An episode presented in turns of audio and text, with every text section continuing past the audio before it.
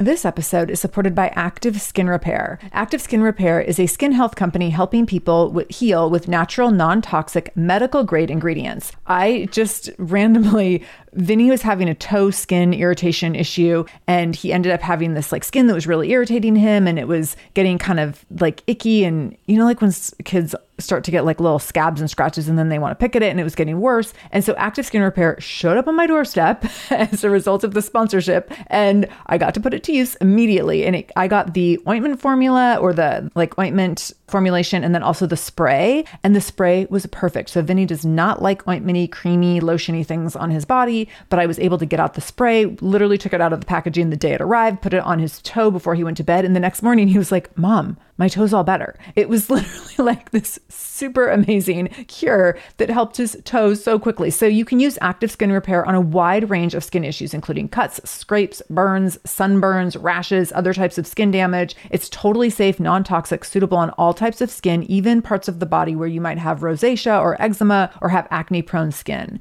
This is also safe for the youngest members of your family up to the oldest. So now you have one simple solution for your family's skin health needs with over 500 500,000 happy customers and thousands of five star reviews and super safe and clean ingredients, active skin repair is something that you want to have on hand for your family. So, to get your own active skin repair, go to activeskinrepair.com to learn more about active skin repair and get 20% off your order when you use the code shameless. That's activeskinrepair.com. Use the code shameless for 20% off your order. activeskinrepair.com, code shameless. This is the Shameless Mom Academy episode 462 with Jasmine Bradshaw. Show notes for this episode, including any links mentioned in the episode, as well as any discount codes from our sponsors, can be found by going to shamelessmom.com and clicking on episode 462. Welcome to the Shameless Mom Academy. I'm your host, Sarah Dean. I'm here to give you and other passionate, driven, unapologetic moms tools, resources, and a little bit of humor to help you lead more positive, powerful, and purposeful lives every damn day.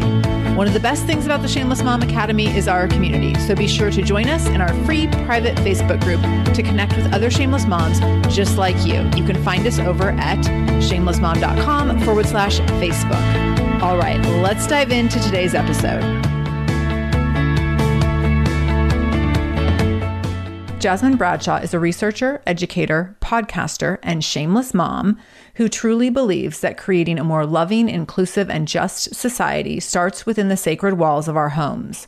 Her podcast, First Name Basis, exists to give parents the tools they need to teach their children about race, religion, and culture. Her community makes parents feel empowered and gives them the confidence they need to create lasting change in their sphere of influence. Jasmine and I connected via a mutual friend, Rachel Nielsen, who hosts the 3 in 30 podcast for moms, a few months ago.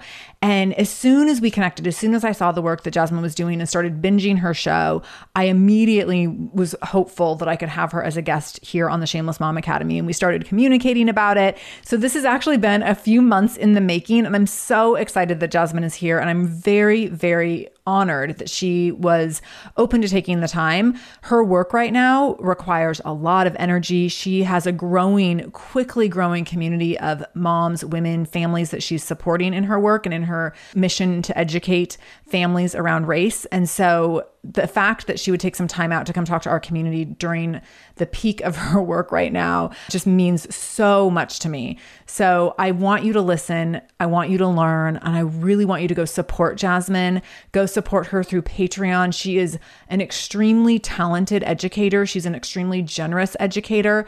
And I know that you, like me, are going to learn so much. Every time she puts out a new episode, I think, oh my gosh, I feel like I know like five to 10% about what I should know on that topic. And then I listen and I feel like, holy cow, I just got like the best history lesson or the best like education around a topic. And I am just consistently very grateful, but also consistently so impressed by how well Jasmine can bring information and research into the way she supports families and talks through these really big, heavy topics.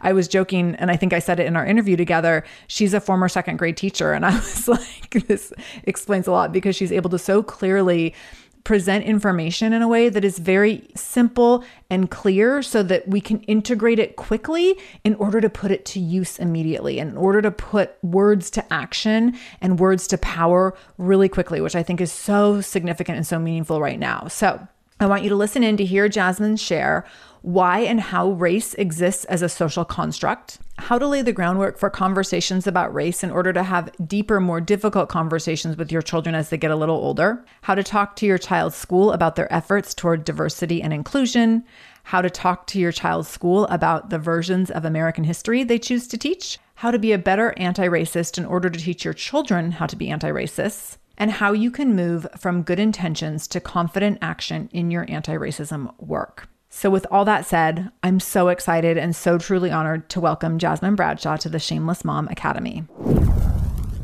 Jasmine, welcome to the Shameless Mom Academy. I'm so, so excited and really, really grateful to you for you being here today. Oh, I am so excited for this conversation. I absolutely love your show, so this is totally an honor. Oh, thank you. So we've actually been talking about doing this show for a couple months now, or doing this episode and interview for a couple months now. So it feels like it's been a long time coming, and I feel like the buildup is we've just been like fangirling each other back and forth, like I can't wait, I can't wait, I can't wait. So yes, and I love that we were going to have this conversation before the country really changed into having this conversation because it feels really like we've been preparing. So I'm so excited. Yeah, yeah. I know when when everything happened after George Floyd's death at the end of May, we were already in conversation about booking this interview. And I remember thinking like, maybe we should wait a minute. I don't want to add to Jasmine's plate right now. So I'm just, I'm so excited and really grateful because I know that you have a lot going on. And let's, we need to talk about that. Like, let's, how are you doing? As a 33 week pregnant biracial woman living in a pandemic, living in a cultural revolution while educating other people on race. That's a lot. Yes, it is a lot. And I mean, to be honest, I'm pretty wiped. I'm really exhausted. It just all happened so fast. I mean, I've been talking about this for a while now, but people's interest in it happened really fast and changed really fast. So I didn't really have an opportunity to like establish boundaries around my space or my time. So I'm really trying to step back and do that now and then so that I can have a, like a really great relationship with my community going forward.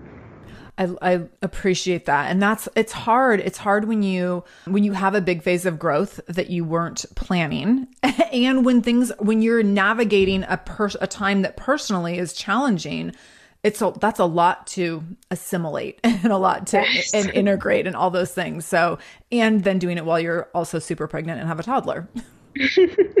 yes well thank you for asking because it really it took like a lot of people asking me how are you doing really for me to step back and be like eh, yeah i could be better yeah and I think we have to give ourselves, I think as moms and as women, give ourselves space to be honest in how we answer that question, I think is really important. And I think, you know, when you add the layers of, you know, like from I'm not the way I'm experiencing the world right now as a white woman is very different than how you're experiencing the world. And I think to be honest in our answers from either perspective is is really really important and it allows for more conversation and more compassion and more empathy. Mm-hmm. Yeah, you are so right. So let's talk a little bit about all the things. So I want to start by diving into, and I, I'll tell our listeners what I told you prior to hitting record is that I love your podcast and I've been binging it the last couple months and I want to somehow try to fit like every episode you've ever done into our one conversation today. so, we have a lot to cover. but, but so I'm going to make sure everyone goes and listens to First Name Basis so that you can handpick all the episodes that speak to you as women, as moms, as leaders right now. But I want to talk right now to kind of lay the groundwork for this conversation around race and race as a social construct because this is actually one of the first things I heard you talk about and you actually were talking about it on 3 in 30 Rachel Nielsen's podcast and this was eye opening for me. So, before we dive into talking to our kids about race, can you talk to us about race as a social construct? Oh, yeah, absolutely. This, when I learned this, it was one of the most liberating things for me to understand. And I learned it just a few years ago as an adult. And it's one of those things that I just feel like everyone needs to understand where race really came from so that we can start to dismantle the damage that it's doing in our community. So, the first thing that I started to understand was that in 2000, the year 2000, there was the Human Genome Project, and they put out all this research. And in their research, they found that there is no genetic difference between people of different races, that we are all at the nucleotide level, so just the teeny tiniest biological level that we are, we are all identical 99.6 to 99.8%, which that blew my mind. And so I was like, okay, wait, if that is the case, then why do we separate ourselves in this way? Like, where did it come from? Did somebody make it up? Did we make it? Like, what happened? So I was able to trace it back to these two scientists. And the first is his name is Carl Linnaeus, and he is the father of modern taxonomy. And taxonomy is just a fancy way of saying that he classified species into categories. So he looked at all the animals and put them into categories. Or if you, I always think of the first species I think of as spiders. Like there are so many different types of spiders. So he looked at all the spiders and gave them all names and put them into all these categories. Well, while he was working on that, he also decided that he should be doing not just plants and animals, but he should also be categorizing humans. So he begins to look at the world and he decides that there are four categories of humans there's white or European, red or Native American, yellow or Asian, and black or African. So, Carl Linnaeus, the father of modern taxonomy, he is training another scientist named Frederick Blumenbach. So, Blumenbach is kind of his apprentice. And in 1775, which I know dates are kind of arbitrary sometimes, but this is such an important one. Frederick Blumenbach, he writes a book called On the Natural Varieties of Mankind.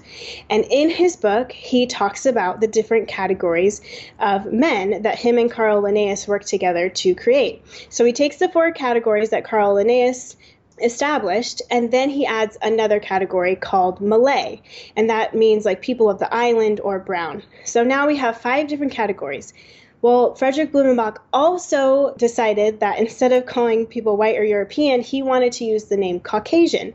So he was the person who coined this term Caucasian. And when I was looking into it, I'm like, where did he get that from? Well, one of his passions in life was skulls. So, a long time ago, when he's doing his research, the shape of your skull and the size of your skull is said to determine like your intelligence level and your capacity as a person, right? So, he has a collection of 80 different human skulls that he studies. And the one that he thinks is the most beautiful is a skull from a place in Europe called the Caucasus Mountains. And so, from there, he decides, well, all of the white people are from this place and have this similar skull to Caucasian, which is funny to me because he wasn't even from there himself, but he just thought it was so beautiful that he decided that we as white people are going to be Caucasian. And in his book on the natural variety of mankind, he goes on to describe how the Caucasian skull and the, from the Caucasus Mountain is the superior skull, and then every other type, so Malay, black, red, yellow, are degenerations of that skull. And he kind of puts them in, into a ranking with white at the top and black at the bottom. And so I told you to remember that date, 1775.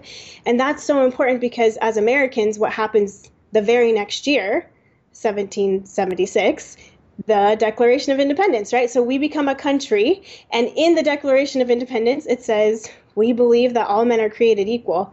Well, how could you possibly say that we believe all men are created equal while you are enslaving, kidnapping, torturing, separating families, raping, all of these things, an entire group of people, of the Africans?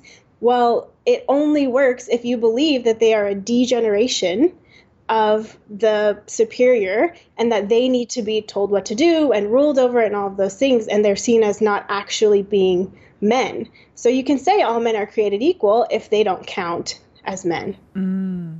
and this is such an eye-opening history lesson and every episode of your show is so eye-opening in so many ways but such an eye-opening history lesson because i never knew how race started as a social construct and this the history behind it is it's so strange that like one guy yes. Did all that like it's very overwhelming and strange and in like the whole piece around the skulls and finding the like deciding that like this is the perfect skull or the most beautiful skull. It's all just so shocking to me that that's where this all began. And here we are now. And oh my gosh yes absolutely and something i always think about there's an author named ta-nehisi coates and he says race is the child of racism, not the mm. father, which means like racism existed. They were already enslaving people and doing all of these things, and then they used science, quote unquote, science, to help explain what they were already doing. Right. And give it justification. Mm-hmm. So, with that as the background and the backdrop, how do we start conversations with our kids around race and skin tone? And i actually i want to be clear around why i'm asking the question in that way because for me in listening to you you talk around race and skin tone i kind of realized the difference between the two. And the way you talk about kids or talk with kids about race is often conversations around skin tone versus race. And so can you talk a little bit about all of that Yeah, absolutely. So with our little littles, like the story that I just told you, you can absolutely explain that to your kids. And I have, but I wouldn't do it until they're a little bit older. I was a second grade teacher and I definitely shared that with seven and eight year olds. They're ready. But our little, little ones who are kindergarten and younger, they need to be having conversations around skin tone because our first two goals when they are that young is affirming who they are and who they are on the outside, who they are on the inside, everything about them, and then teaching them to appreciate differences and helping them understand that even if differences cause friction, they are a normal part of life that we can work through together. So, when you're talking about little ones, children actually start to recognize skin tone when they're six months old. So, they don't have any negative connotations around it because they haven't been socialized into the society like we have. But they can tell whose skin is darker and they can tell whose skin is lighter. And they actually start to develop prejudice around skin tone by the time they're in preschool. So a lot of people think that just not saying anything to children about skin tone or about race is going to make it so that they quote unquote don't see color but in reality they're totally seeing it and they're picking up on the fact that the adults around them are not saying anything about it. And so they're like if i see something that is so completely obvious and nobody i mean we give them language for everything right? We point to the dog and we say this is a dog. It has white fur with black spots on it. Well, that's so obvious to kids when we're looking at other people. They're like, wait a minute, if I see this and it's totally clear in my mind that this person has dark skin or this person has light skin and my parents aren't saying anything, they're taking cues from us about, oh, that's something that we don't talk about. So, one of the first things that you can do is prepare an environment that invites those questions. So, are you having books and movies in your house or dolls, different color toys? Every everything in your house should have different skin tones. Or even craft supplies, like when you're getting out supplies for your child to draw a picture or color a picture, do they have options where the peach isn't the only color that represents skin tone? Right? So that's the first thing because visibility teaches our children who is important to us. So if something is missing from our lives, they think, well, I must not need it because my parents give me everything I need. They love me, they protect me, they take care of me. So if there's something in my life that is not there, like a person who is brown, then I probably don't need that in my life. So that's kind of where they start to develop these prejudices when we are not even saying anything negative about people of color. It's just that they are soaking it in from the environment. Yeah. So another suggestion I would make is that go places where you can interact with communities of color. Go to restaurants, go to cultural festivals, or go to different churches. You don't necessarily have to like go to a church and stick with it, but churches have activities all the time. They're always throwing fairs and banquets and all these different things that you could visit or think about when you are enrolling your child in a sports team, is there an opportunity for you to take them to a sports team where they're going to have a coach who's a person of color? Because not like being around people of color is important, but also having like mentorships and people who are able to help your children guide them and show them that these are people who need to be respected and revered and loved in in your community. Yeah. I love that one. This episode is supported by Nutrafol. Did you know that hair thinning will happen to approximately one in two women? If you're among them, you are not alone. Thinning hair is normal, but it's not openly talked about, so it can feel lonely and frustrating and sometimes even embarrassing when you're going through it yourself. Join the over 1 million people who are doing something about their thinning hair with Nutrafol. Nutrafol is the number one dermatologist recommended hair growth supplement with over 1 million people seeing thicker, stronger, faster growing hair with less shedding. Oh my gosh, I am a heavy shedder. So if you are a heavy shedder or if you are someone who's wanting to thicken your hair, I definitely want you to try out Nutrafol. I have loved using it myself and I know multiple other people who've used it and have found great results. While many supplements rely solely on ingredient studies, Nutrafol clinically tests final formulations to ensure their efficacy. In a clinical study, 86% of women reported improved hair growth after taking Nutrafol Women's Hair Growth Supplement for six months. To get started, you can take their hair quiz on Nutrafol.com, which will give you a personalized health plan based on your special root causes. Nutrafol is committed to helping you identify root causes of any shedding or hair loss so that you can really start to rebuild healthy hair in a way that is customized to you. So take the first steps to visibly thicker, healthier hair. For a limited time, Nutrafol is offering our listeners $10 off your first month subscription and free shipping when you go to Nutrafol.com and enter the promo code SHAMELESS. Find out why 4,500 healthcare professionals and hairstylists recommend Nutrafol for healthier hair. Go to Nutrafol.com. That's N-U-T-R-A-F-O-L.com, promo code SHAMELESS. Nutrafol.com, code SHAMELESS. This episode is supported by EarnIn. Life doesn't happen bi weekly, so why should payday? The money you earn now can be in your hands today with EarnIn. Earnin is an app that gives you access to your pay as you work, up to $100 per day or up to $750 per pay period.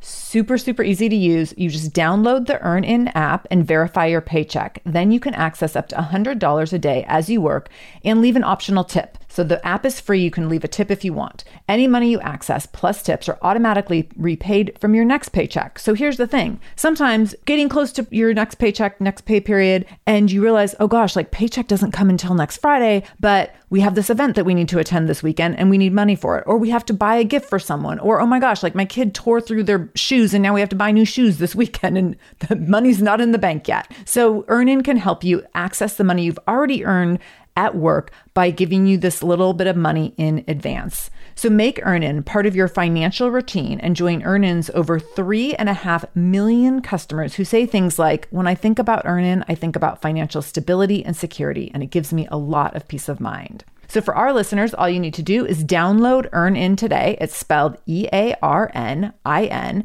and you can download it in Google Play or the Apple App Store. When you download the EarnIn app, type in Shameless Mom under podcast when you sign up. So there'll be a little place where you can where it says what podcast did you hear about them on? Type in Shameless Mom under podcast. This helps to show support for our show and our advertisers. EarnIn is a financial technology company, not a bank, and subject to your available earnings, daily max, pay period max, and location. See earnin.com slash TOS for details. Bank products are issued by Evolve Bank and Trust member FDIC. Can you talk about because this I heard you talk about this on your show recently and it actually came up for us in a situation. So we've gone to three different marches related to Black Lives Matter in the last few weeks or month or so. And the first one we went to was this very small one, specific group of people, pretty much all white. So then we went to the second one, super big one, huge run. It was really well run, run by these a youth group and all teenagers of color, mostly black. And it was really, really cool to see these young people come together. And they just did this amazing job leading thousands of people. But it was in a much more diverse part of town and a huge spectrum of color in terms of representation at this march. And we're in the middle of the march. My son and I are walking next to each other. There's two Muslim women walking next to us who are fully covered. And then he looks up at me and he goes, Mom, I thought there would be more white people here. I was like, oh my gosh. And these two women walking down, they kind of look and I'm like, oh, here we are. and because I worked with kids and I know that kids can say things like this, I was kind of prepared to be, you know, with an answer. And I said, oh, I said, well, the one we went to, you know, in our neighborhood was different but look at this one is has people of so many more colors. It's a bigger it's in a different neighborhood and it's a much bigger event. And isn't that so great? He was like yeah like he was super into it. And i tried to just keep everything very matter of fact. Mm-hmm. but these are also conversations and i'm totally open to feedback on how i handled it. But i also think these are conversations that sometimes we just shut down because we're like horrified that our kid said something. Can you talk about that a little bit? Oh, absolutely. And you are not alone. This happens all the time. And I think one of those things is that as parents, we need to be ready to embrace those questions. So it sounded like you were ready and not necessarily ready to answer the question because you don't always have to have the answer. And you need to understand, like, we all need to understand that we are, as adults, learning ourselves. So it's okay if you don't have the right answer or you're not exactly sure what to say, but embracing their questions and saying, I am so glad that you asked that. Why don't we look into that together later? Or just what you were saying, like, isn't it amazing that so many people of different colors and religions and cultures are here? And then also pointing out, don't you wish that there were more white people who are standing up against this? Don't you wish that there are other people who had the, like, you know, that the people that you are friends with and the people you love, we know that they are good people who have good values. Maybe we should invite them with us next time because I know that they would want to be a part of this too. Yeah, I love that. This episode is supported by Magic Spoon. I'm curious if anyone's kids have been like snack obsessed in quarantine. My child is very snack obsessed, and it's a lot managing the requirements for like hourly snacks. And it annoys me to no end sometimes the number and the frequency and the size of all the snacks. So I'm constantly on the lookout for snacks that I feel good about providing. And Magic Spoon cereal is definitely one of those. So growing up, cereal definitely fell into two camps. It was like either like dry, gross, and flavorless, or it was Lucky Charms, like full of sugar, no nutrient value, just total junk that you were putting in your body. Magic Spoon has found the way to brilliantly combine healthy cereal with things that with cereal that tastes really really good and brings you joy. And this is a great way to fuel your children in their snacking in this pandemic, also fuel yourself for a quick and easy breakfast or snack. So Magic Spoon cereal is cereal that has 11 grams of protein and only 3 net grams of carb per serving. They have four flavors and when you hear these four flavors you're going to be like, "Oh my gosh, it takes me back." They have cocoa, fruity, frosted, and blueberry, which totally like replicates your favorite like cocoa pebbles, fruity pebbles, frosted flakes, like all the cereals that I literally was not allowed to ever have in my house growing up. These are what Magic Spoon aims to replicate in a healthier version, and they do an amazing job. So, Magic Spoon tastes awesome. And honestly, it's almost too good to be true. It's keto friendly, gluten free, grain free, soy free, low carb, GMO free. And I can't tell you how tasty it is. Vinny and I got real excited when we taste tested the cocoa. We were because it looks amazing. So when you're pouring it, you're like, please let this be as good as it looks. And it is. So I want you to go to magicspoon.com slash SMA for the Shameless Mom Academy to grab a variety pack and try it today. Make sure to use the promo code SMA at, sh- at checkout to get free shipping. Magic Spoon is so confident in their product that it is backed with a 100% happiness guarantee. So if for any reason you don't like it, they'll refund your money, no questions asked. That's magicspoon.com slash SMA and use the code SMA for free shipping. Thanks so much to Magic Spoon for supporting the show. Go to magicspoon.com slash SMA, use the code SMA and get your variety pack delivered right to your door. And I totally agree with you about how different kinds of exposure creates opportunities for different kinds of conversations. And that's been really interesting too, as we've gotten, we've incorporated different cultural experiences just in walk or in marching, which has been super interesting and really eye opening, but also in incorporating new books and then carrying the com- drawing connections between the books and Vinny's school experiences. It created a lot of opportunity for conversation, which I think has been really valuable and really interesting. And I was doing an interview a couple weeks ago and I was sharing that now every time like new books come from we get from our book order my son is like are these more black lives matter books? He's like is this going to be harry potter or is this black lives matter? He's like which one are we reading tonight? That is so amazing. But I mean, he's open to all of it. He does get a little bit annoyed though when i'm like only going to read social justice books every night. so we have to balance it between Harry Potter. But I do think that like he knows that this is something that we're talking about and this is something that we're really aware of and we're being really considerate. And it's interesting now that as we've integrated these conversations more and more, and it's been slowly over the last year, I would say, because he's probably at the beginning of or the middle of kindergarten we started this and now he's just finished first grade but right now we're having much more conversation around this it's been interesting how he will point things out to me now and he's starting to start the conversations. And that is something i didn't expect. Like i thought it would always be like let me get this book and order it so then we can have a conversation. And it's actually him starting to point things out which is totally unexpected and very exciting. Like I love that he's creating some of the opportunities for education. Mm-hmm. And that is so key because you open that door and you open that line of communication. The research says that the questions that our kids have about race and racism, they don't go away just because they're not asking them doesn't mean they're not there. So depending on how their caregiver or their parent reacts to their questions is going to determine whether they keep asking them.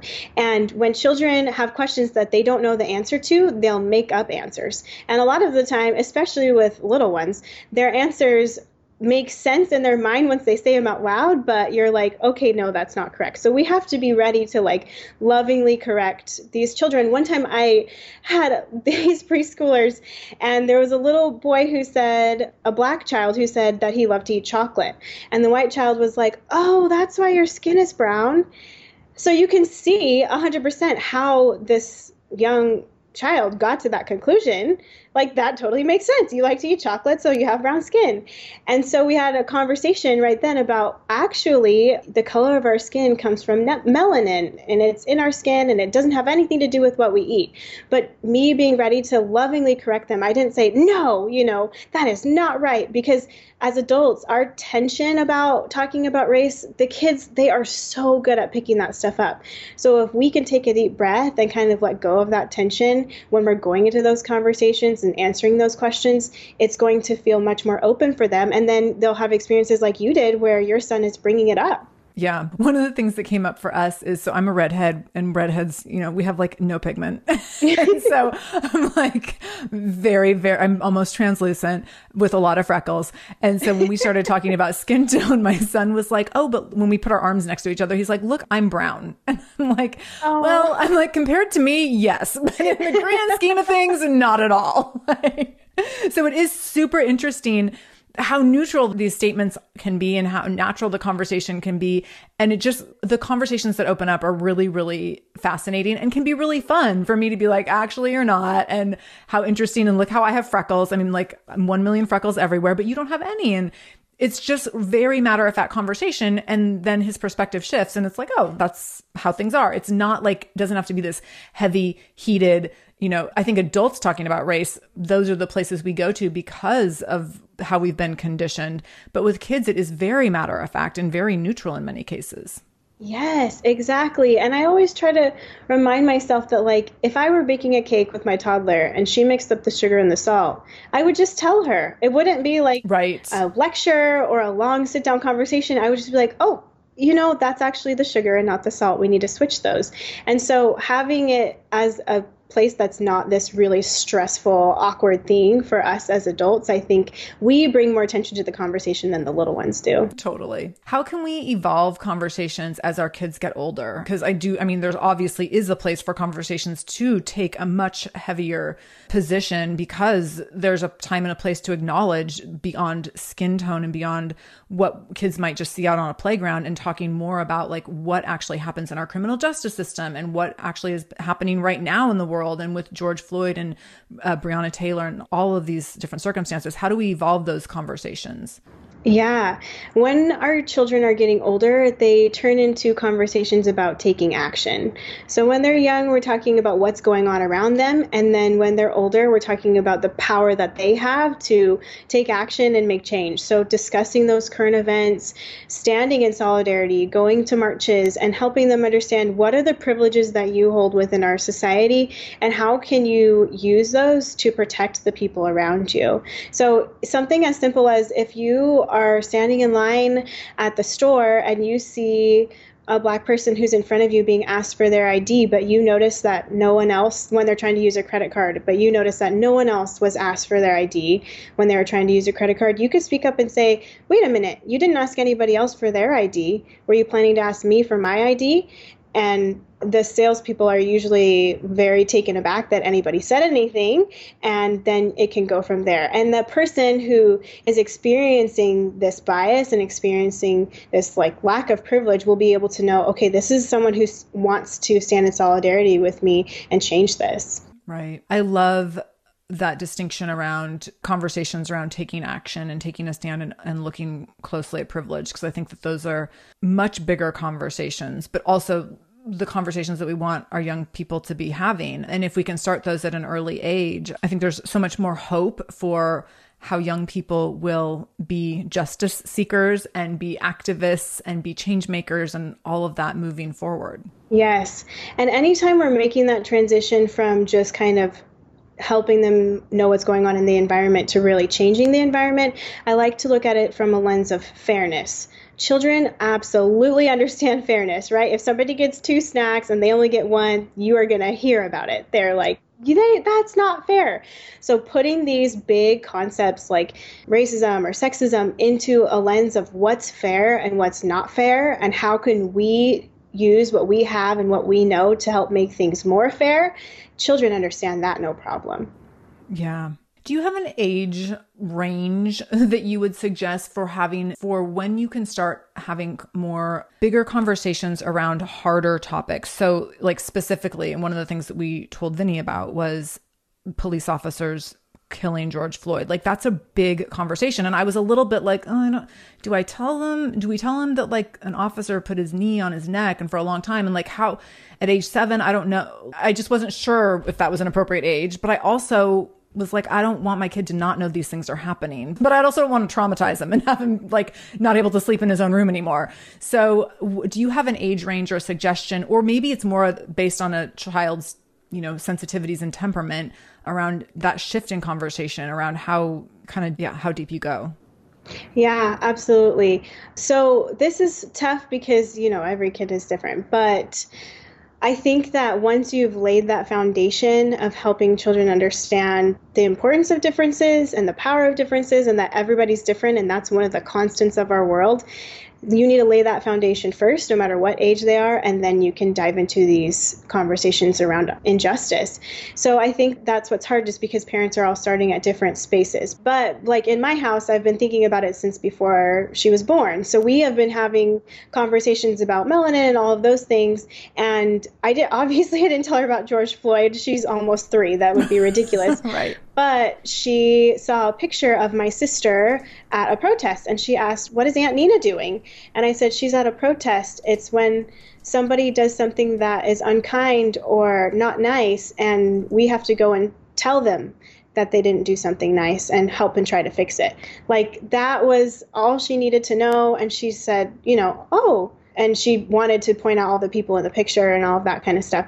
So you as a parent will really know what your kid is ready for, but I think it's a matter of building that foundation first of understanding their power to have make change in the community. Because when we lay these heavy things on our children and just say, yeah, this happened, well, they're going to walk away feeling so sad and kind of confused. And we're not trying to protect them from sad feelings. Yes, this is horrible and it's heavy, but we need them to understand that it doesn't have to be this way. So that I think is the most important piece of the conversation, no matter what their age is, is okay, now what are we as a family going to do about it? Yeah. That makes a lot of sense. I appreciate that clarification because I totally agree with that. Groundwork and foundation being there does create the space to have those deeper conversations or the more difficult conversations.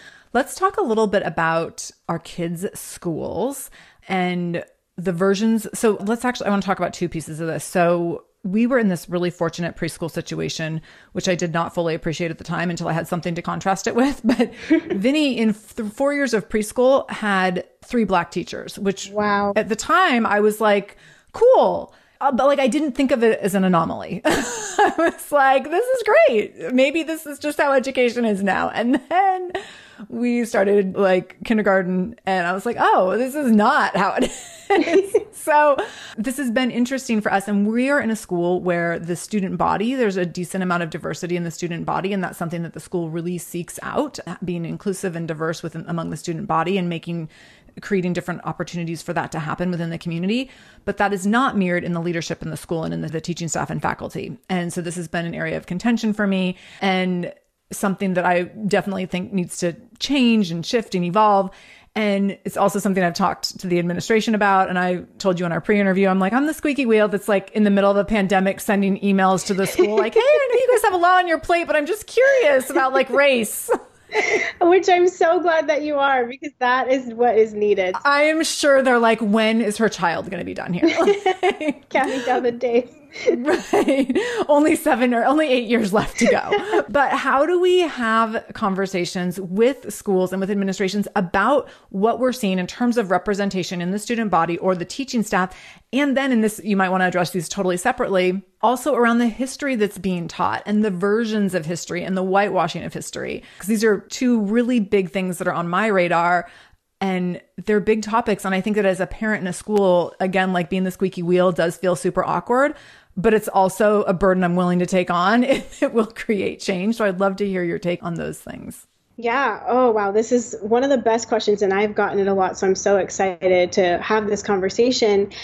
What I have found is the best way that people feel like they can kind of lay down their swords and actually engage is when I start by asking a question. So I would say something like, what is your plan to use history to address social justice issues in the classroom? Or what's your plan to make your teaching staff more inclusive that so that it better represents the population that you're serving? That way you're giving them an opportunity to say, oh, you know, this is what we're doing. And then you can give your ideas for how to do that better or how to expand on that. Or they just have to say straight out, oh, we have no plan, right? And so it kind of puts them in this position where they're not, if they are doing something, they're not feeling like, oh, you know, she doesn't even know the half of what we do.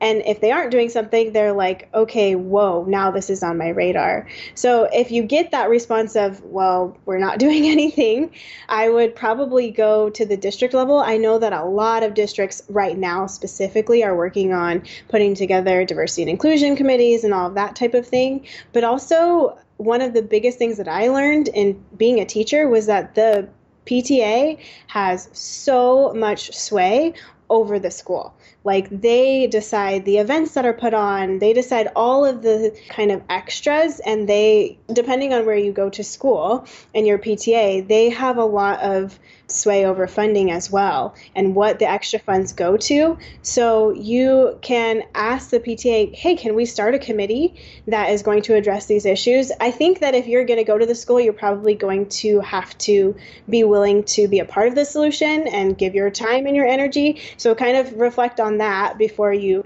go through all of this, but I would go, I would definitely talk to the district and I would talk to the PTA as well so that you can start, you know, getting the ball rolling. This episode is supported by Mysteries About True Histories, a podcast for your kiddos. So, from the creators of the hit podcast Who Smarted and Netflix's Brainchild comes the adventurous world of mysteries about true histories, affectionately known as math. Every episode follows Max and Molly, who have just been recruited into a secret order of problem solvers on an adventure through time packed with puzzles, hidden equations, history, and laughs, making learning cool. This podcast is perfect for ages six and up, and new episodes drop every Thursday, each stacked with so much laughter that your kiddos won't even realize how much they're learning. I love a show where, as a parent, you're like, hey, let's listen or watch this or whatever. And your kids are thinking they're like getting extra device time or what have you. And you're like, they're learning right now.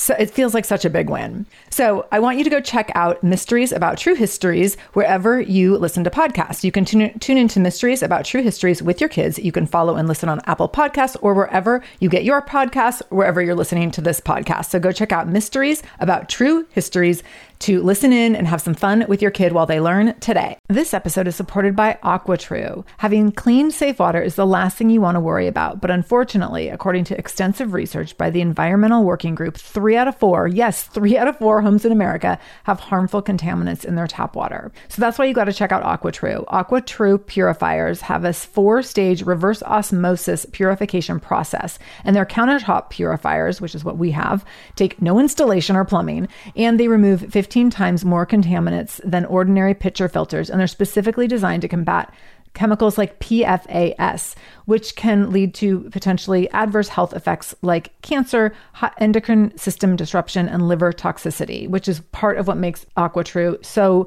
special, unique, and important in terms of how they are able to filter water. They also have water purifiers to fit every type of home. So, like the installation free countertop purifier that we have at our house, to higher capacity under sink options. They even have Wi Fi connected purifiers and mineral boost options. So, I'm so excited about our new AquaTru. And here's the thing I swear it's like a gentle reminder to actually drink more water every time you walk into your kitchen. So we are drinking more water now and also more clean water. So more water that is more clean. It feels like a double win. I'm feeling pretty impressed with us. I feel like sink water, tap water becomes invisible at a certain point. And when I see the purifier on my counter, it's like many time a day reminder to like keep drinking, keep drinking. So I want you to check out AquaTru for yourself and for your family. AquaTru comes with a 30 day money back guarantee, and that makes it a great gift as well. Today, my listeners listeners can receive 20% off any AquaTru purifier when you go to aquatru.com. That's A Q U A T R U.com and enter the code shameless at checkout. That's 20% off any AquaTru purifier when you go to aquatru.com and use the code shameless, S H A M E L E S S. Aquatru.com code shameless. There was one resource that I wanted to share with you specifically that I used when I was teaching. It is called Teaching Tolerance. It's just the most amazing website. They have like free lesson plans that really give a full picture of history and they have them separated by grade level so that it's all age appropriate. But then they also do workshops. So you can ask your school or your district, can we bring in teaching tolerance to do a workshop for the teachers?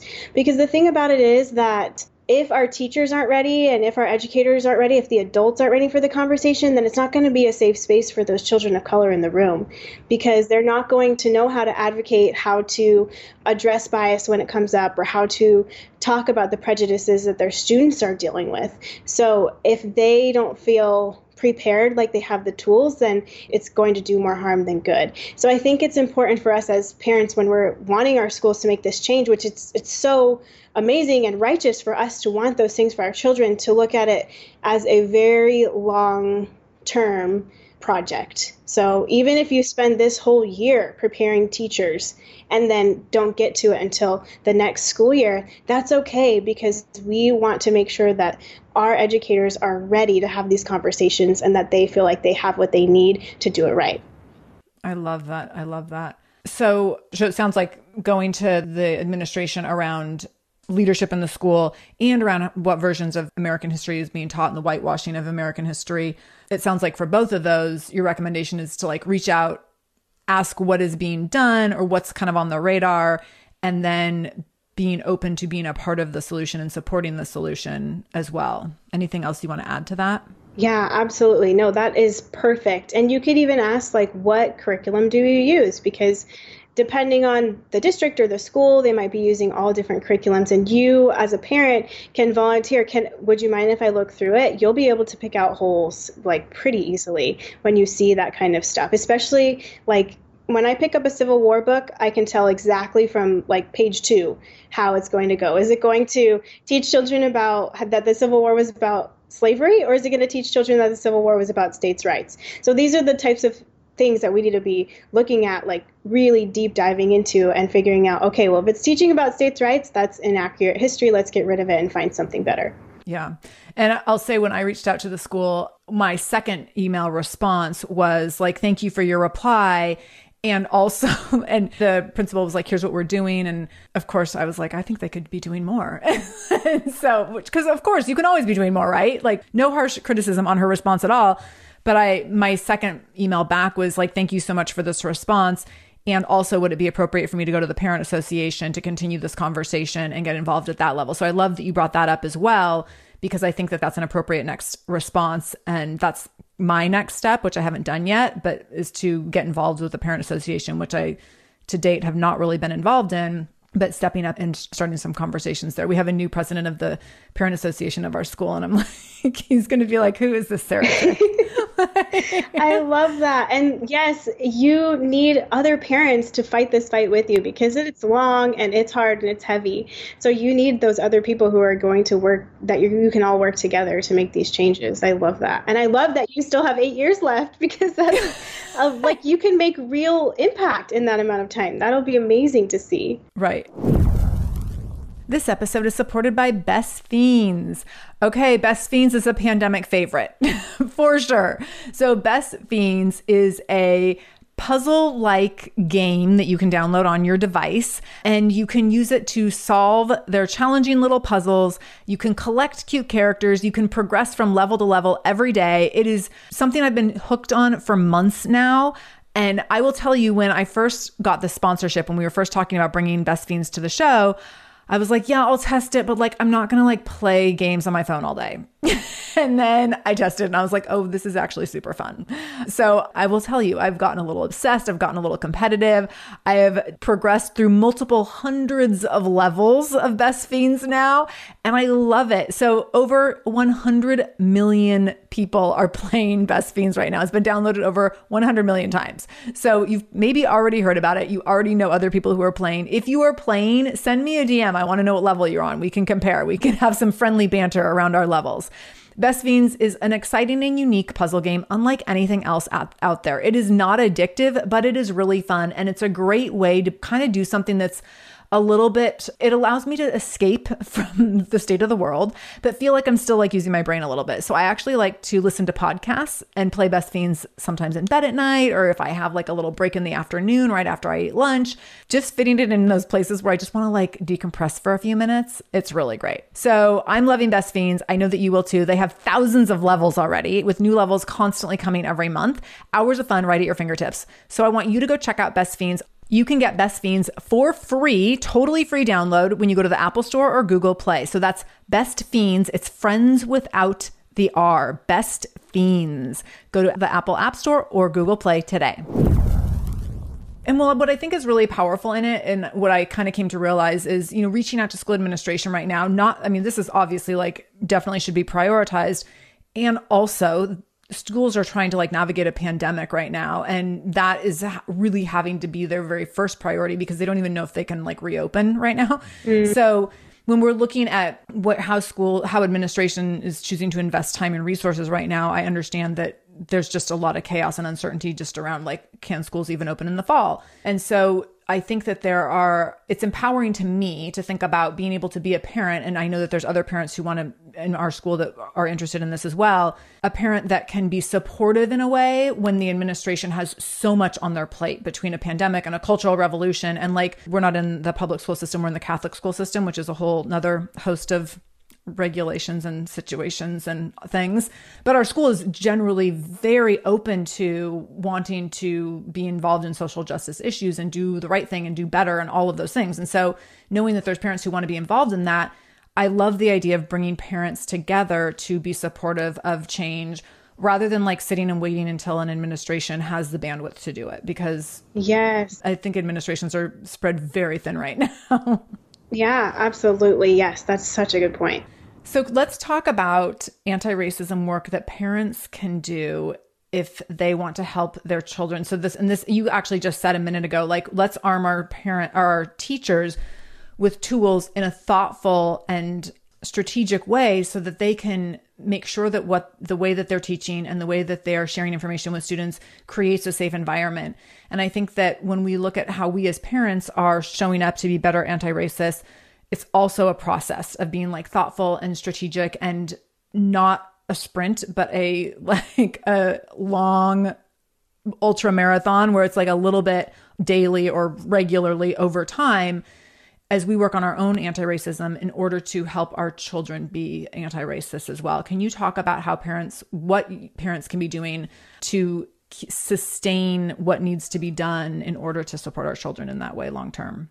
Yes, I love how you called it a long ultra marathon because I think that that really gives parents the permission to take a deep breath and understand that they don't have to have all the answers right this minute. We cannot teach our children something that we don't know or understand ourselves. And for most of us, we have never had formal education about race and racism. So we are starting at a very elementary level, and that is okay. I think the biggest thing is modeling for our children what it looks like to find answers to questions that you don't know the answer to, because that's going to happen so much when you are moving into this space of anti racism. But you need to start by being honest with yourself about the biases that you hold. So, really looking inward and figuring out, okay, what are these biases that I have? And then going to do some research and figuring out, is this a bias or is it something that's true? I think about a lot of times, especially with everything going on with the pandemic, people are saying things like, well, black people just have a lot of pre existing conditions. They have diabetes, they have hypertension, they have heart disease and my question to people is well, why is that? Do you think it's just because our bodies are more susceptible to something like that, that our bodies are inferior in some way, that we just get diabetes randomly? No. And then people can't answer that question of, well, why is that? So going and figuring out what is the root cause of black people having more rates of diabetes? Well, when you look into it, you learn that it's actually because a lot of communities of color are situated in what's called a food desert.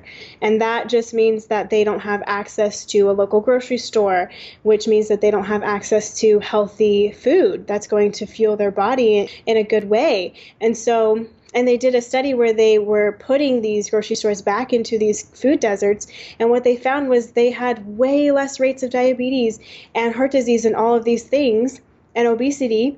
All of these things that we associate with communities of color well well when you're thinking about why that happens it's not because they don't want to eat healthy food and it's not because there's something wrong with their bodies. It's because they don't have the access to it. So when you start to make these connections for yourself you can model all of this for your children taking yourself through this process of questioning your biases and then figuring out what's really going on and then comes another question right so okay well how why do so many people of color live in these under resourced communities do you think it's because of personal responsibility? Because that obviously can't be the case because that's super racist. So it's like if you really start digging into these things and peeling back the layers and asking yourselves these questions, you'll be able to find the answers and just showing your kids our kids watch what we do like crazy, right? They're always watching us. They're always picking up on what we think about, what we talk about, what we care about. And so they are going to start seeing that and understanding that they have the power to do that stuff too. So just looking at your community through a critical lens and saying it out loud. If you walk into a restaurant and it's full of all white people, you can say, hmm, I wonder who's missing from this restaurant and I wonder why that is. And then have a conversation with your child about it. Now, you don't have to necessarily do it around the dinner table every single time you go to a restaurant, right? But maybe on the way home when you're in the car, did you notice that there was somebody missing from that restaurant? Who was missing and why? Just like your son noticing, oh, wow, this march is a lot different from that march. So, what is going on here? Yeah, I love that. And I totally agree. Okay. In your, in the beginning of your podcast, in the first episode I listened to, I was like so excited that you said this. You say at the beginning of every episode that you're helping people move from good intentions to confident action. And I was like, yes, yes, yes, because I am like such a good intention person. But I also know that there's a big difference between intention and impact. And I also know there's like you know, a big difference between like sending thoughts and prayers and actually putting like boots on the freaking ground. so, can you talk about that your mission around supporting people to go from good intentions to confident action? Yeah. So, until really recently, white parents believe that if they just told their children to treat everyone equally and if they didn't talk badly about people of other races, then we wouldn't have to deal with racism, right? And I feel like white parents are having this huge awakening of the fact that that's not the case.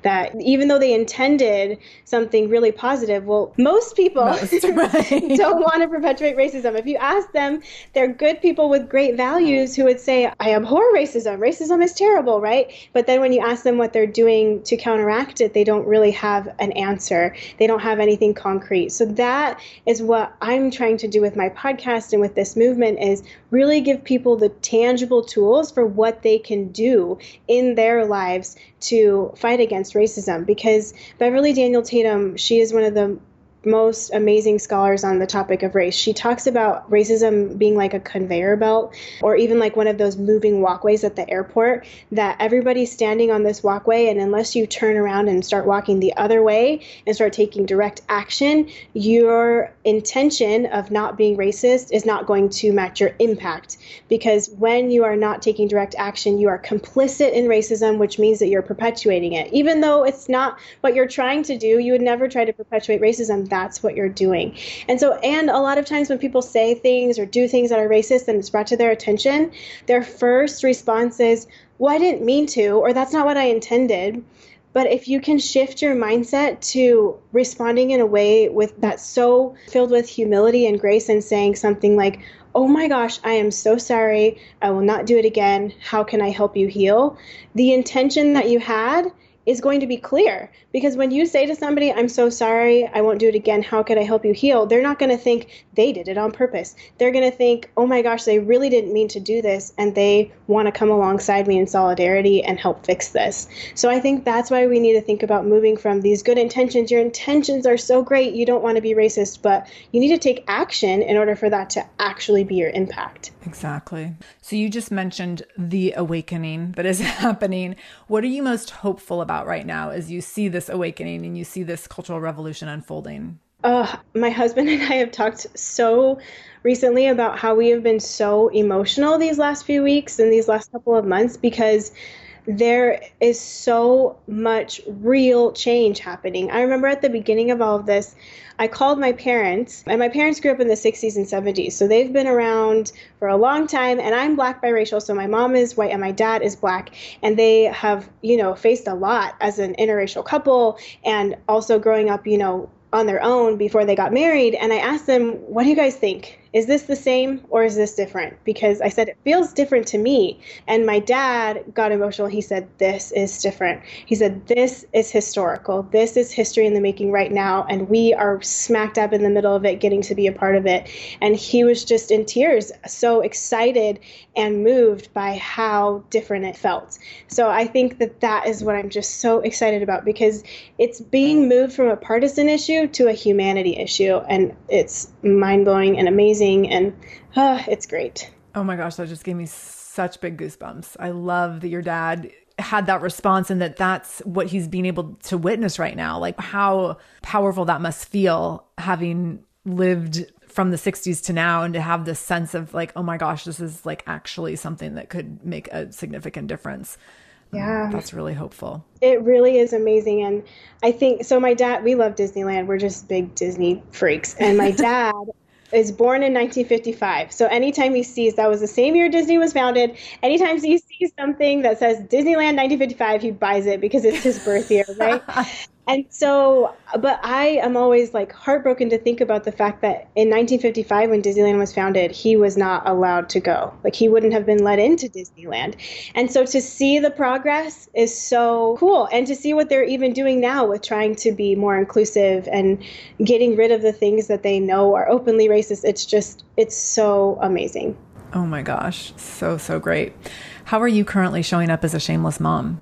Uh, I think the biggest thing is that I'm just trying to give myself grace and resting when I need to. Good. I mean, being pregnant with a toddler in the middle of a pandemic and cultural revolution, like I keep telling myself it's okay to be in survival mode. Survival mode is not forever, but it's okay to be here right now. And just taking some time to intentionally be with my little toddler because so much of this goes over her head and I'm always thinking about it and talking about it with anyone who will listen. I need to take time to think and talk about, you know, all the stuff that's going on in her world too. So just trying to be gentle with myself in that way. I love that. I think that we're definitely, I mean, you for sure in this place of, I'm sure, feeling like sometimes you're just putting one foot in front of the other and like you said survival mode. And i feel like you might be in a position of looking back at this time to be like how did i get through that? Like how did i go through this pandemic cultural revolution while pregnant with a toddler all that? And when you're in it you just you have to do it. So you just keep going. And then you look back and you're like holy cow i really showed up. Yeah I love that. Oh my gosh, Jasmine, this has been amazing. Oh, I'm so grateful for you and for your work. So I want to tell people one of the things I love about your podcast is that every episode that comes out, I'm like, oh, I know a little bit about that, but I should know a lot more about it. And every episode is the way you research and teach and educate is makes it so I don't want to say it's simple to digest, but it is, you're very clear in your messaging and in the way you teach. And so I feel like I can just learn so much in a very short amount of time. And I feel like that's the gift of a teacher. And I actually, when you were talking about being a second grade teacher, I was like, maybe that's where we're at right now. Like we need to learn on this level of like having things, not that you teach at a second grade level, but having things broken down into these really clear topics and then subdivided into more clear frameworks makes a huge difference when trying to learn and absorb so much history and information all at one time. So every time I see a new episode come out, I'm like, I think I know 10% of what I should know about that thing. And then I listen and I'm like, okay, now I know the other 90%. So I'm so grateful for your work. Can you tell people where they can find you, where they can listen to the podcast and connect with you and all the good stuff? Yes. So my podcast is just the First Name Basis podcast. You can find it on any podcasting app. And then I'm most active on social media on Instagram, and that is firstname.basis. But we also have a Patreon community that we started recently that has been so fun. It's parents who are really committed to diving deep in this journey. You can contribute a monthly donation so that you can be part of this community. And we do monthly question and answer sessions, and I provide research all the research from my show. But then I also, it's my space where I'm like, hey, I'm reading this awesome article. I thought you would like it too. So it's just a great place to connect. Thank you. I love all that. And I'm in your Patreon group. And oh my gosh, your information is so generous. You give so much information that is so helpful and organized in such a way that just makes it really, again, simple to take in and take action on, which I love and just deeply appreciate. So I want everyone to go check out the podcast for sure, subscribe to the podcast, and then join Patreon where they can get a deeper dive on all of it. Jasmine, thank you so much. I'm so excited that we made this happen. And I think we need to do it again sometime. I think we need to do a follow up. Yes, so, definitely. After the baby, like after all that. But I'm just so grateful for your work and really, really glad that we get to be connected. Oh, me too. This was awesome. Thank you so much. Thank you so much for joining me in the Shameless Mom Academy today.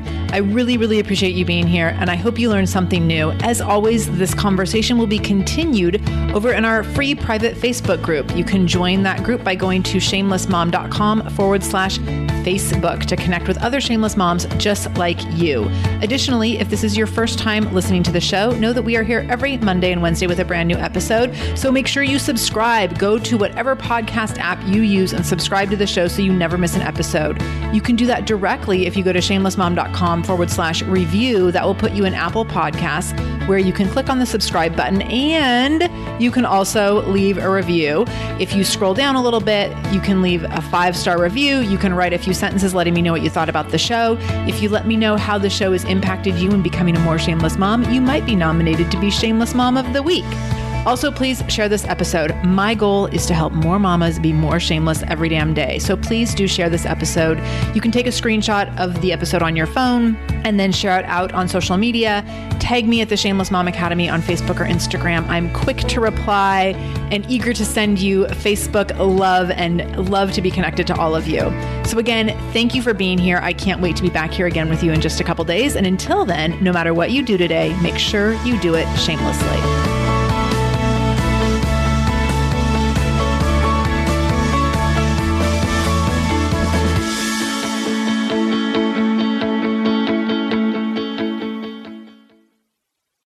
Hey there, I'm Debbie Reber, the founder of Tilt Parenting and the author of the book Differently Wired. The mission of Tilt is to change the way neurodivergence, whether that's having a learning disability, having ADHD, being gifted, autistic, or some combination of all of the above, is perceived and experienced so differently wired kids and the parents like us raising them can truly thrive. On the Tilt Parenting podcast, I get to talk with authors, therapists, educators, and parenting experts who are committed to this mission. I ask the questions my listeners are most curious about when it comes to supporting our kids. And in turn, my guests share strategies for challenges, out of the box ideas for navigating school, best practices for therapies, tips for advocating, and so many thoughtful insights on what it really takes to help our kids grow up feeling seen and respected so they can create awesome lives for themselves. I know that raising a differently wired kid can feel overwhelming and isolating, but I promise you, you are not alone, and it can feel so much better. If you're on this parenting journey, come listen to Tilt Parenting. Together, we can shift this paradigm and show up for our exceptional kids with hope, possibility, and joy.